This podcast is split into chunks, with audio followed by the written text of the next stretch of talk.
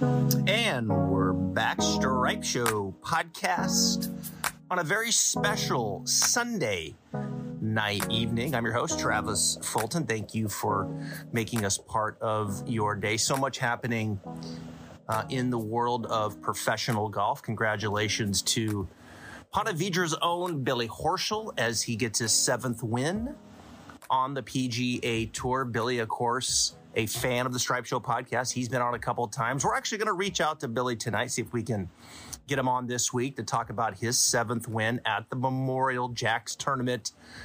What a resume now for Billy Horschel. Seven wins on the PGA Tour. Of course, the former Florida Gator.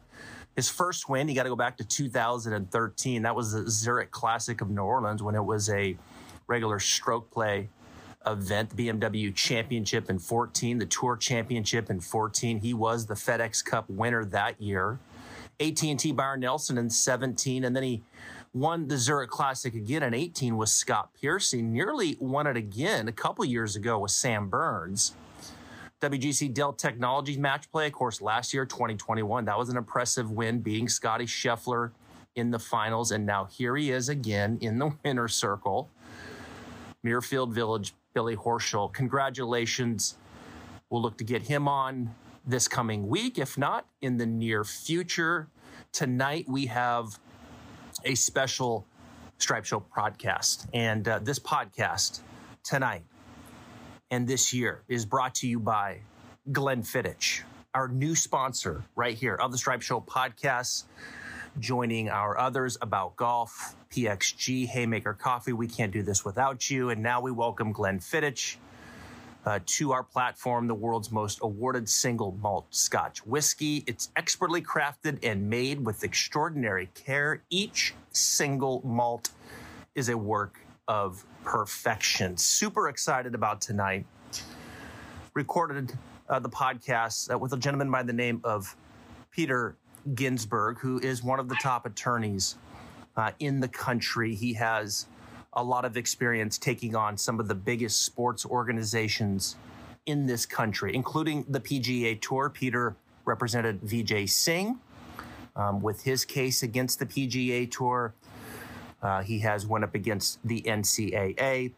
He has went up against the NFL and others. This guy has seen it all. And I reached out to him as we look at what's happening between the PGA Tour and the LIV investment group, uh, so many moving parts, so many angles since recording this podcast with Peter. Kevin Na has now resigned from the PGA Tour. Uh, resigning from the PGA Tour, of course, Kevin Na, part of that list that'll be playing in London next week, joining Dustin Johnson, joining Hudson Swafford, joining Taylor Gooch. So the wheels are in motion. I thought I'd reach out to Peter. He responded.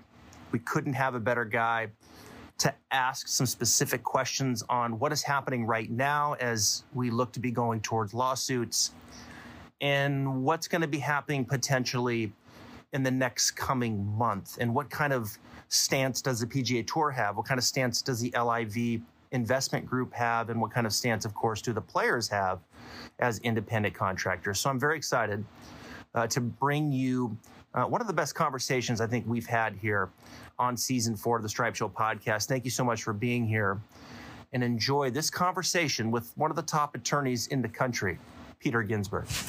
And joining me now from New York City, Peter Ginsberg. Thank you very much for uh, for joining me. I appreciate it. It's good to be here, Travis. Thank you.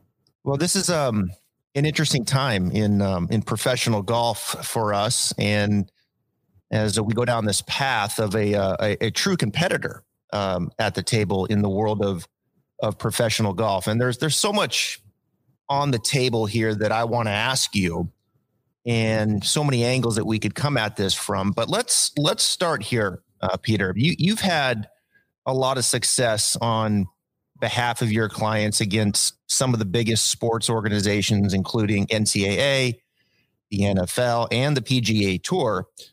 Uh, the competitor here is the LIV Investment Group, LIV Golf. It's it's accusing the PGA Tour of archaic and uh, monopolistic practices. Based on your experience, what's what's your view right now of PGA Tour regulations? Well, having having fought at least some of the PGA Tour regulations, I'm I'm clearly not a fan, and I think that the PGA, in a lot of ways, is archaic and does a fairly effective job at being as um, monopolistic to, um, as as possible, and to keep uh, dissenting voices out, and to have control from the top down in a way that compromises its players' activities and, and rights. having said that, um, I don't think that necessarily dictates how its dispute with the Saudis is going to come out, or its dispute with Greg Norman is is going to uh, resolve. I think it's a very complicated situation. Mm-hmm. So there's there's a lot of um, discussion in the public amongst you know the fans of the tour restricting members who who are independent contractors. So the players are independent contractors. Uh, the PGA Tour, of course, is a non-for-profit organization. Where where is the line in in what the tour can and cannot enforce given those terms?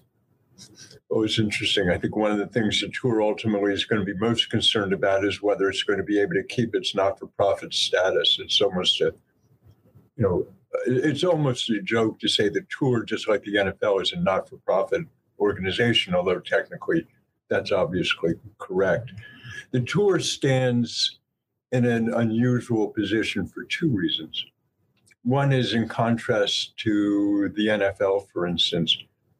Uh, the participants are independent contractors and not employees, uh, and that that has legal consequences. The second unusual aspect of the tour is that, again, in contrast to the NFL or the NHL or, or, or Major League Baseball, there's no union, no collective bargaining, bargaining agreement. And under the law, that means it does not have effectively the right to, um, to monopolize in the same way as a unionized sport does. Hmm. So the, the, the PGA um, uh, for those two reasons, is in a potentially more vulnerable position than you know the NFL might be to preclude its players from playing uh, for an offshoot league at the same time as they're playing uh, for the NFL. So they can enforce, right? Like clearly, the tour, um, Jay Monahan, the commissioner, he there's rules and regulations. Um, they can enforce when a player acts out, whether it's financial, um, whether it's some kind of other disciplinary action. But they've drawn a pretty thick line here, right? I mean, Jay Monahan has basically stated, look, you're either with us or you're without us, right? If you go to the LIV group and you're going to play on that tour, then you're probably not going to play on the PGA Tour. Is that a is that too thick of a line to draw in the sand?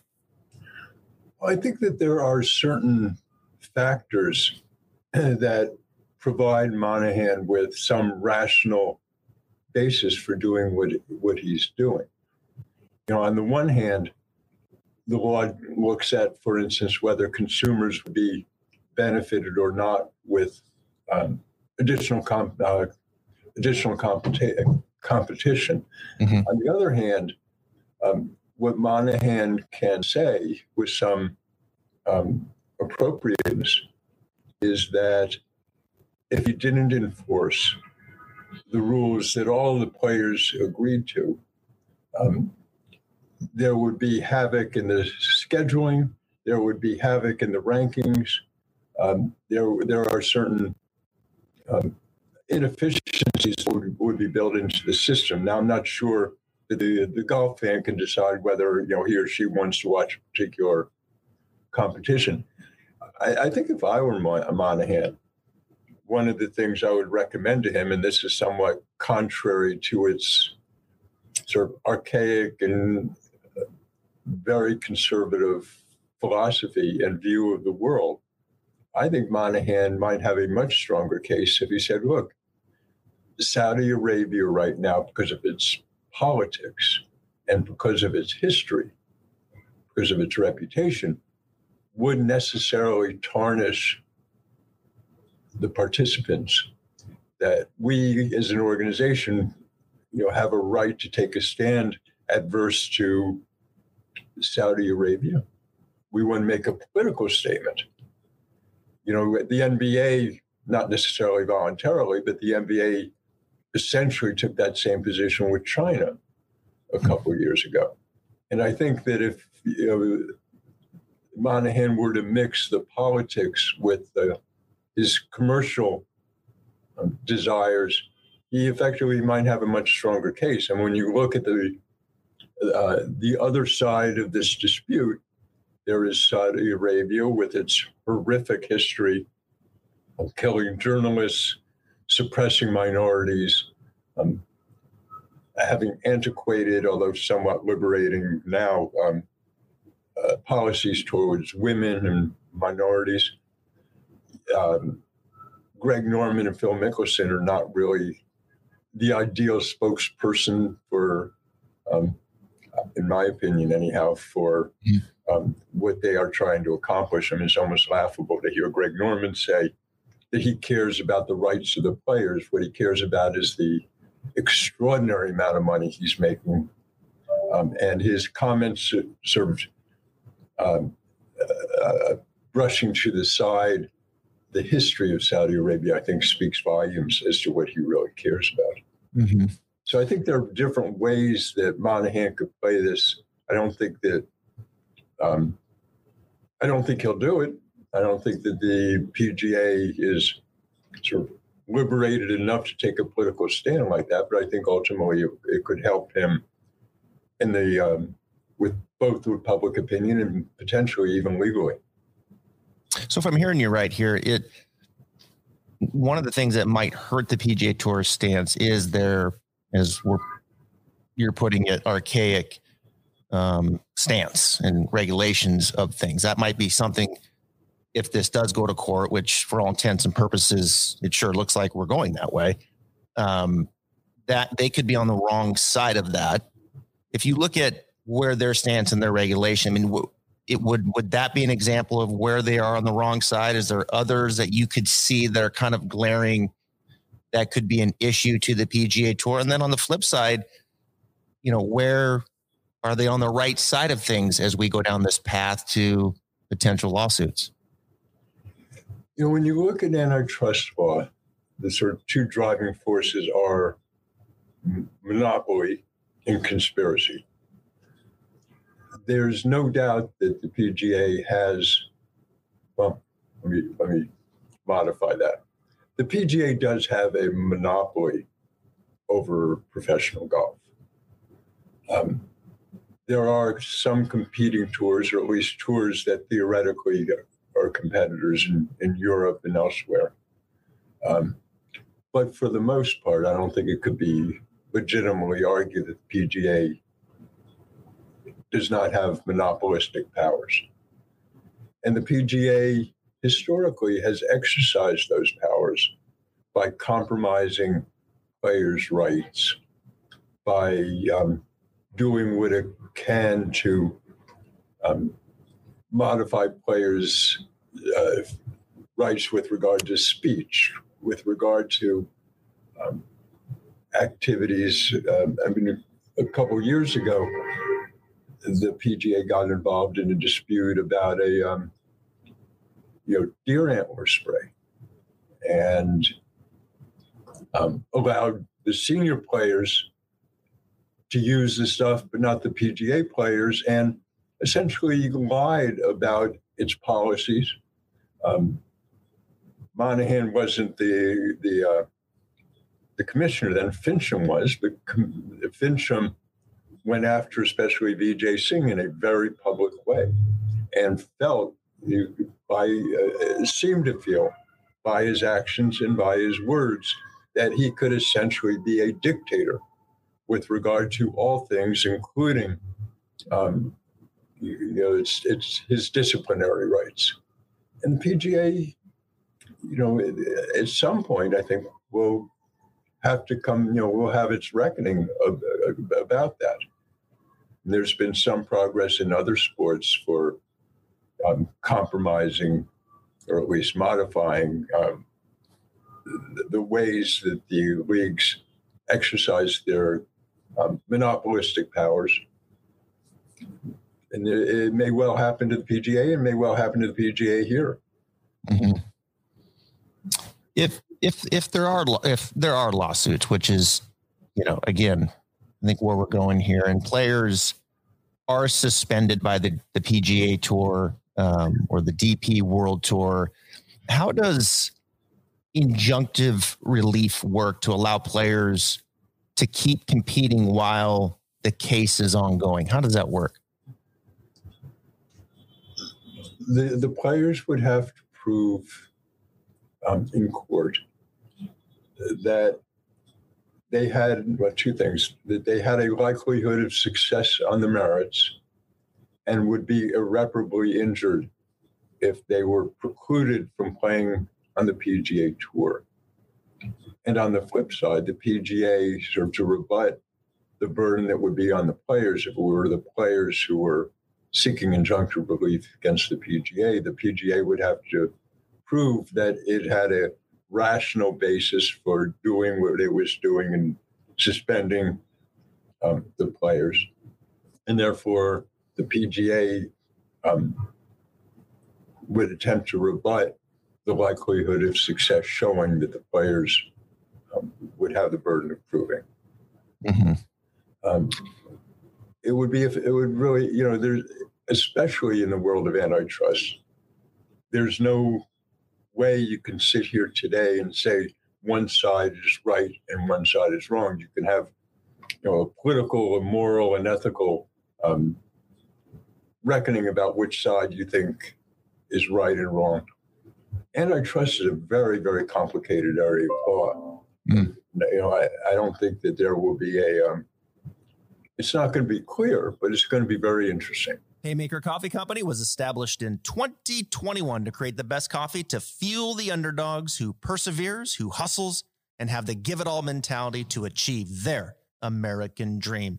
Haymaker Coffee only roast top quality, specialty grade coffee beans, resulting in brews that satisfies those who demand every drop from their coffee and day. If you work hard, run hard, fight hard, and play hard, we have your coffee right here. Yeah. Well, and what makes it further interesting, Peter, in some of your previous encounters with the sport, um, there's other governing bodies, like the four major championships in professional golf are not operated by the PGA Tour, which we've been talking about to this point.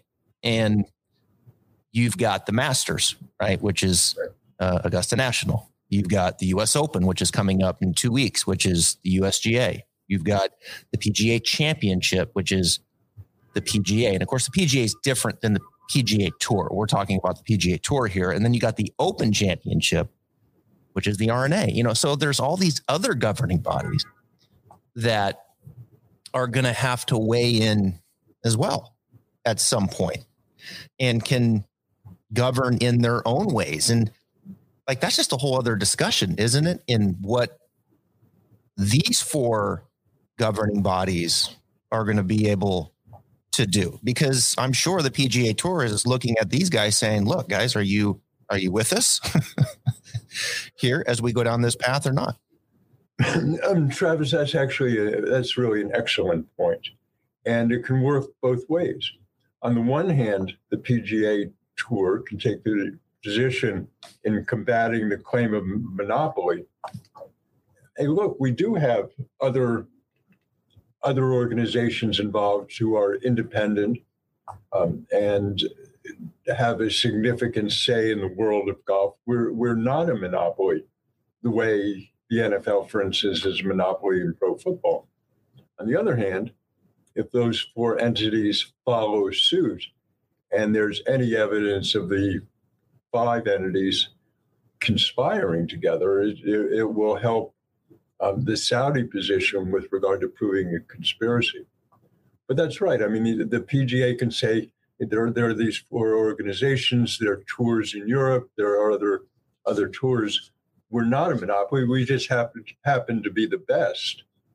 And the players, by signing uh, the, their membership agreement as independent contractors, acknowledge we're the best. And the reason we are the best is that you know, we do keep an orderly um, orderly control over golf, and we do keep schedules, and the fan base gets to uh, anticipate that the top players are going to be at every you know significant um, tournament.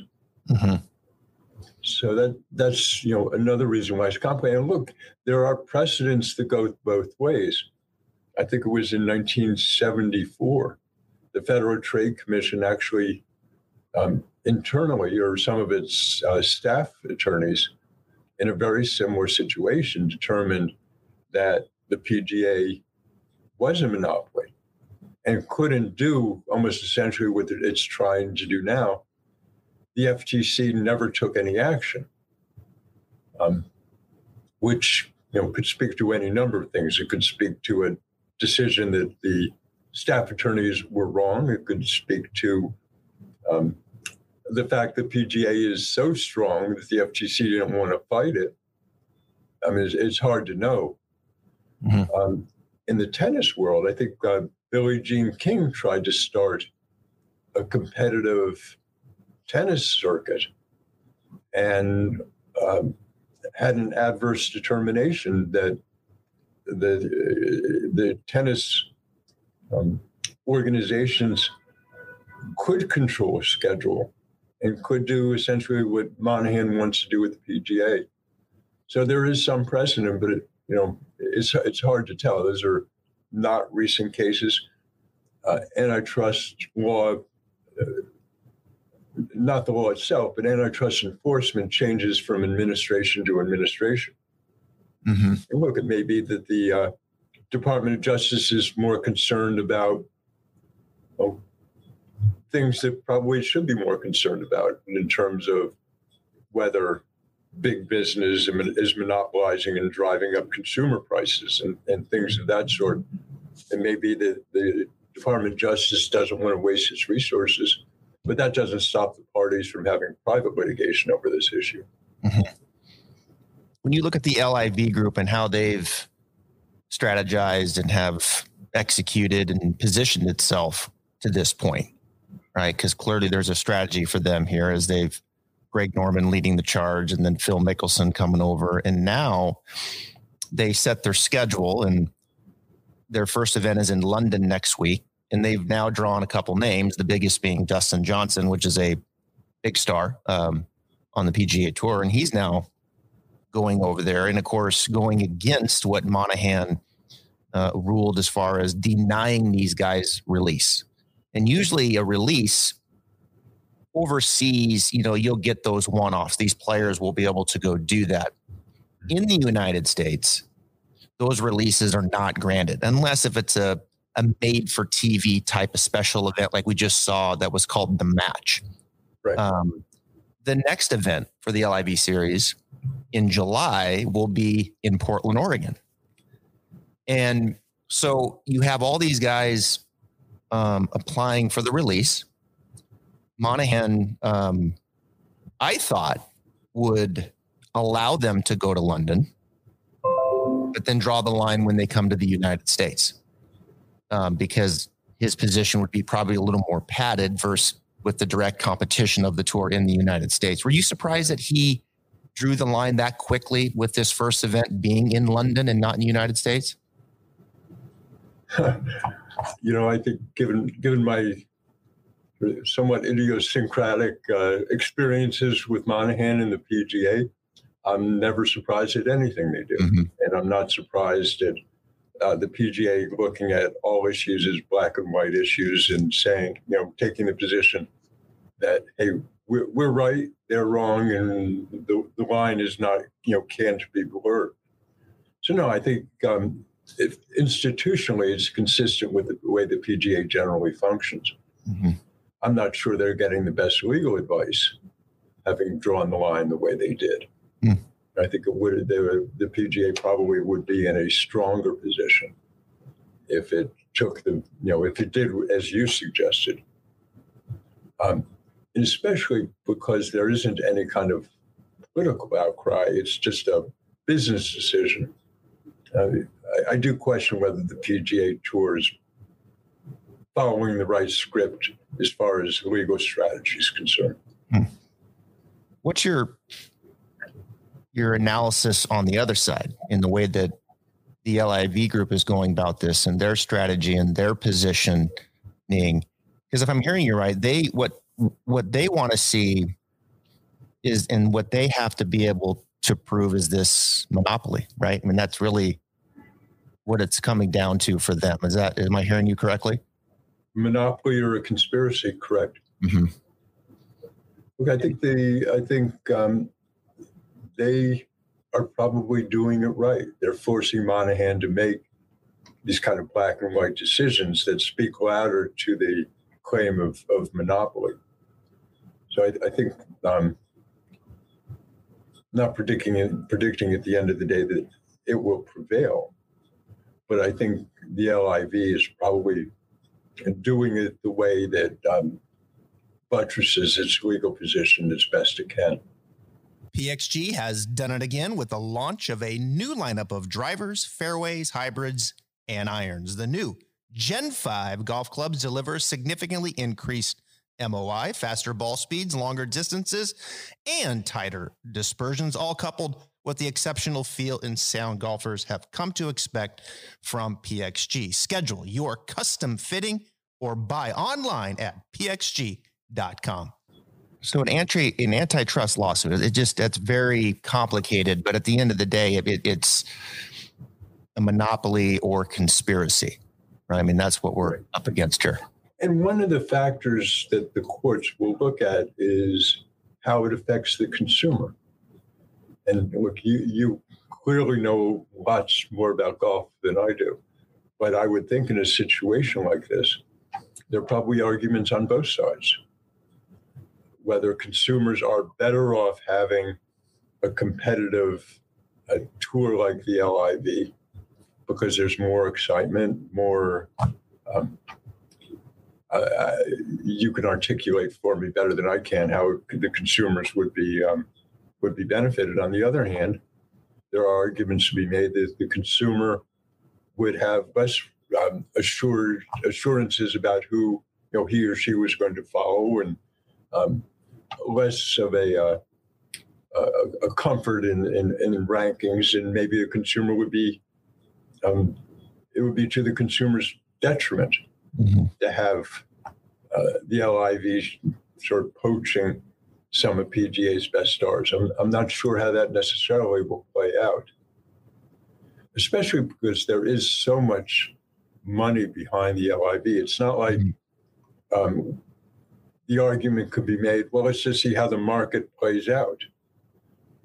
To, to some extent, that works better when you evaluate the PGA's position. But when the LIV is, is so incredibly financed, probably with government money, there's no real market um, uh, fluctuation depending on um, whether the consumer is or isn't benefiting. So as we go down this path towards a lawsuit, and when it it does hit, do you anticipate that it's going the timing of it is going to come from when Jay Monahan basically now comes down and, and how he's going to handle Dustin Johnson, Taylor Gooch, th- these members that have went against the denial of the release, right? So basically, there's going to be him coming down and saying, here is the punishment. And at that point, that's when the rubber meets the road. Am I? Am I? Do you believe that's what's going to happen here as far as lawsuits starting? Yeah, that's exactly right, Travis. I think what will happen is Monahan will institute, will will impose the suspension, and Dustin Johnson probably because he's the the best um, the the best image from a PR standpoint to mm-hmm. take on this fight will move to enjoin the PGA from enforcing that suspension. And the lawsuit would then be between the player and the PGA Tour, right? Right. I don't. My. I mean, it's possible the LIV could join Okay. in the litigation. Um, again, from a public perspective, I think that Dustin Johnson is a better um, name on the caption than the Saudi Arabian you know, controlled tour. But on the other hand, you know, President Biden seems to be um, becoming more flexible with you know his view of Saudi Arabia now too. So maybe I'm misjudging how um, Saudi Arabia is being perceived. I don't think so. I hope not, but I guess that's possible. And I think where the line is really blurry is is when he does govern and when he does come down with the punishment is what is going to be too severe, right? Because he's going to have to make it severe. Like he can't back off. You know, he's made some threats that there could be a potential lifetime ban. I mean, obviously that would be the ultimate punishment and it wouldn't take long to go to a lawsuit from there. But how swiftly and how severe does he come down? And because it's going to have to be, because if he, if it's minor, then more players are going to go. I think that's exactly right. I can't imagine him imposing a lifetime ban. But I don't think he will. he has to do something significant enough. Mhm. And whether that means a one year suspension or pulling the player's card and making, you know, making him reapply, I, I don't know. Mhm. I mean, I guess that's a possibility as well. But it's going to be fascinating to see. yeah, it is. It's- well, it's I'm looking fascinating. forward to it. I'm sure. Yeah. Yeah. I would love to just uh, be a fly on the wall and just listen to you uh, talk about this as all of these things start to transpire, which they're going to happen here. It's, I mean, the, the wheels are moving now. Um, Yeah. And there's going to be players. Well, what is it?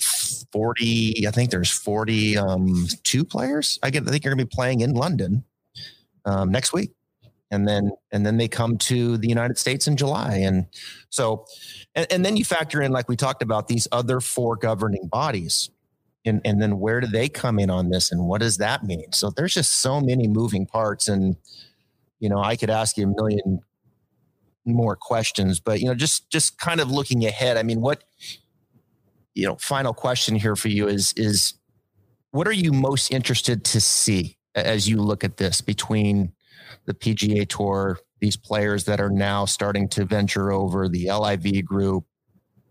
What, what is it that the next move or two are you really intrigued by by one or all of these groups um, that's going to transpire over the next say month? Well, this this may be because my own experiences, but I'll love. I, I am looking forward to watching the PGA and seeing whether it has the dexterity to do anything other than take some sort of draconian step, and whether Monahan has the sort of um, uh, flexibility to figure out something that is sufficiently innovative to put him in the best light as far as public opinion is concerned. Hmm. So I think that's just from a, a golf standpoint. You know, I, I- think that watching how the PGA tries to handle this is going to be um, a very interesting focus. Peter, can't thank you enough um, for coming on the uh, Stripe Show podcast. Uh, have a It's a wonderful, have a wonderful week, and thank you for joining us. Thank you very much for your time.